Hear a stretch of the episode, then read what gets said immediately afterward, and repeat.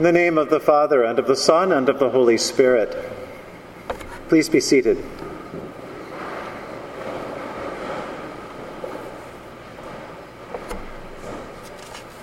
Our gospel today about a great big fancy dinner reminds me of a dinner that I was to go to a few years ago. It's not quite the same situation, but it does remind me of it. This was one of those dinners that was meant to be a fundraiser for a really good charity. Um, it's a charity that's related to the Episcopal Church. A lot of church folks would have been there. Um, and while I supported the cause, I bought a ticket, put it on my calendar. When the event came, I pictured what it would be like. I imagined there would be that awkward, obligatory hour and a half cocktail hour as people sort of herded toward the free drinks to get as many as they could before a long dinner. And then, like cattle, we'd be let into another space at the appointed time. And then we'd have to scramble to find a place to sit. And for me, it would be like going back to third grade, where the popular kids would be at this table, and the good looking ones at this table, and the wealthy ones at that table. And there'd be a few open spots, and I would try to find my spot. Once we sat down, the lukewarm chicken dinner would be delivered with its stewed vegetables, no doubt. And then, before too long, an overly sweet dessert of some kind would appear. And then the speakers would begin. You know the routine. The head of the organization, maybe the chair of the board, maybe someone who had benefited from the charity might give their quick talk. Um, then everyone would be thanked, and then there'd be a subtle but direct ask for yet more money. and then we'd leave, and I'd be home at 10 or 10:30. I decided not to go. I stayed home. I'd given my money. I'd supported the cause. I'd done my bit, right? Well, the next day, I looked at Facebook. I was surprised to see pictures from the previous night's dinner it turns out that there had been uh, place cards at the tables where people were expected to be seated. And my place card was at a table with the head of the organization, a bishop of New York, and a bunch of my friends. And one of my friends, who has a great sense of humor, had taken my name tag and then posed with each of the people at the table and through the evening with other people, like showing the John Bedingfield who was not there with the people that I might have been with. Um, it was pretty funny, but of course I was mortified that I had not gone. It was so different than I imagined. Um, I didn't think I was worthy to be at one of the cool tables. I'd planned to go and sort of sit in a corner and leave early. I had completely misread the situation. Our gospel today talks about a, another banquet. The places are all set, the seats are taken, and people have found their place, or at least they think they have. And Jesus notices that some of the guests are scrambling. They're scrambling for the places of honor. And so Jesus gives some what sounds like some very practical, common sense advice. Don't always go for the best seat. Someone more important or closer to the host may show up, and then you'll be embarrassed when you're asked to change seats. Instead, sit in the worst place, and that way, in front of everybody, you'll be welcomed up higher. But then Jesus keeps on going. He says, perhaps to the host himself or herself, or perhaps anyone who will listen, Jesus says, when you give a banquet, when you throw a party, don't just invite those from whom you expect a reciprocal invitation. Instead, be radical. When you give a banquet, invite the poor, the crippled, the lame, and the blind. It doesn't sound like Jesus is very concerned about not being invited back to this particular place, does it? We can imagine the Pharisee's face when he hears these words. Maybe we can even imagine our own reaction if a guest at our table began to lecture us about who should or should not have been invited to the gathering. But imagine the reaction for a minute or two of those who aren't in the place of privilege, those who are not at the main head table. Imagine how Jesus' words must have sounded to the servants or the cooks or those who felt like their only place was at the far corners of the room. Imagine how Jesus' words of welcome must have sounded as they sort of drifted out the windows into the streets, over the to the people who are looking over the hedges, wonder if they'll get wondering if they'll get some scraps from this fancy dinner. How would those words of Jesus sound to those digging through the trash to see if there's something left for them to eat? At this party, at this banquet, Jesus offers both the guests and the uninvited a view of how God sees the world. Jesus offers us a view of how God throws a party.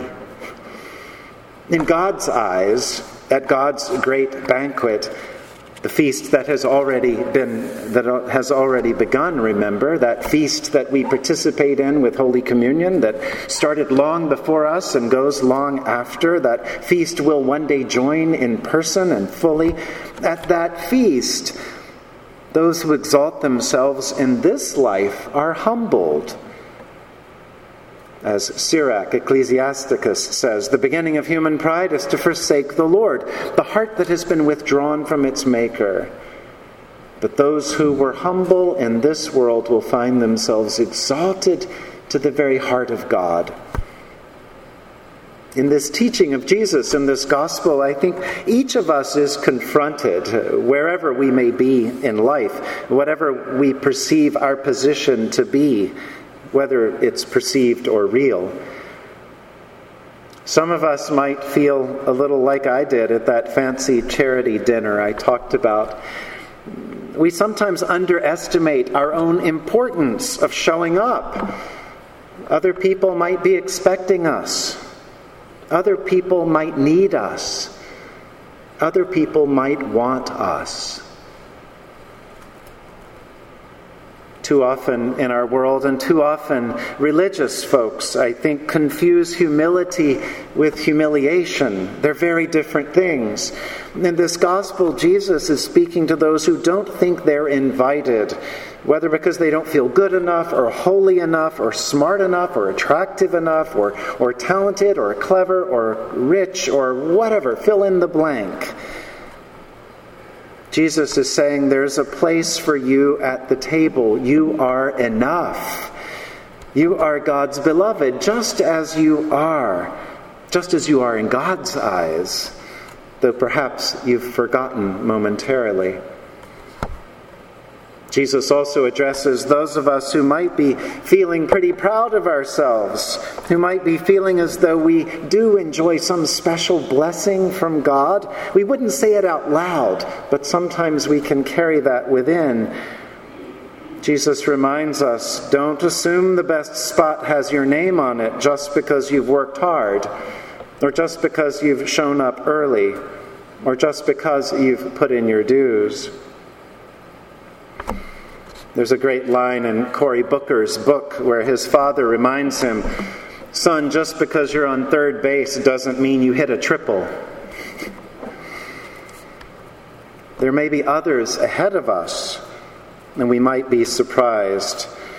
Those ahead of us might not look like we expect them to. They might not speak our language. They might not dress like us or worship like us. They might not even be deserving in my eyes. But again, those words ring out. Uh, those who exalt themselves will be humbled. And so our gospel really is about humility, true humility.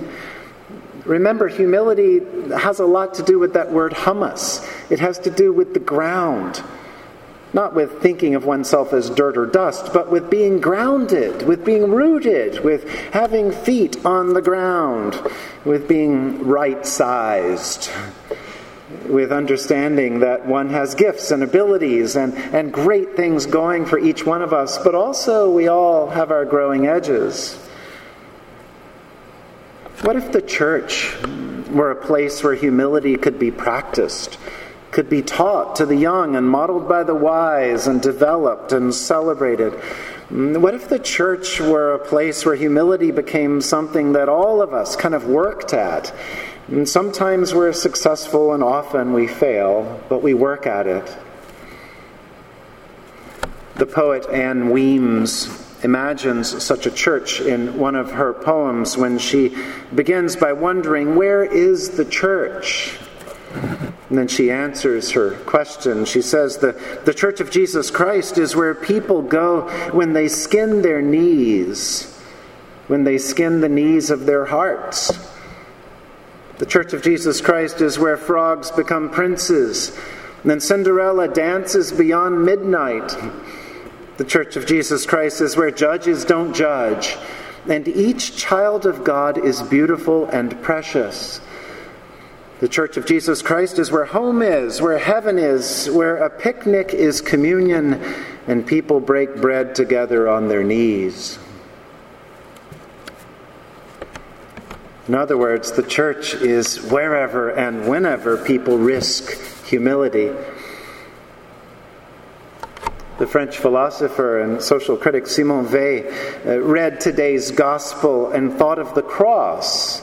And she thought of the cross in an interesting way. She imagined the cross of Jesus Christ not, not upright so much as, as sort of laying down. And she imagined the cross could function as a balance, as a lever almost. She wrote, Heaven coming down to earth raises earth to heaven we lower what we want to lift. And so the cross becomes a lever. As Christ lowers himself, we are raised. And so to lower oneself raises the other person, but can also raise the other side of the equation. The cross as a balance or a lever makes me think of the cross as a kind of seesaw. That feels less like a law imposed, be humble, more like an invitation to play at humility. Try it on, see where it leads. Lower yourself and see what happens to the other person. Lower yourself and see what happens in the equation. I think of those wonderful images of the, the architect, I believe, who, who built a seesaw through a part of the, the wall between Mexico and the United States. And so on one side, Mexican children can, can play on the seesaw, and on the other side, U.S. children can play. Would that that image would carry into policy and common life in some way, where we, we realize if we lower ourselves a little bit, it gives another a chance to be raised up, and vice versa. Christ invites us, I think, to, to play on the seesaw of humility, to try it and see what happens. Just see how it feels. See if it changes anything. See if you notice anything new about God or about yourself. That poem again, The Church of Jesus Christ, is where people go and they skin the knees of their hearts, where frogs become princes and Cinderella dances beyond midnight, where judges don't judge, and each child of God is beautiful and precious. May we have the faith occasionally to get on the seesaw, to lower ourselves, and with grace help each other learn humility so that others and all eventually may join in the feast of God. In the name of the Father, and of the Son, and of the Holy Spirit. Amen.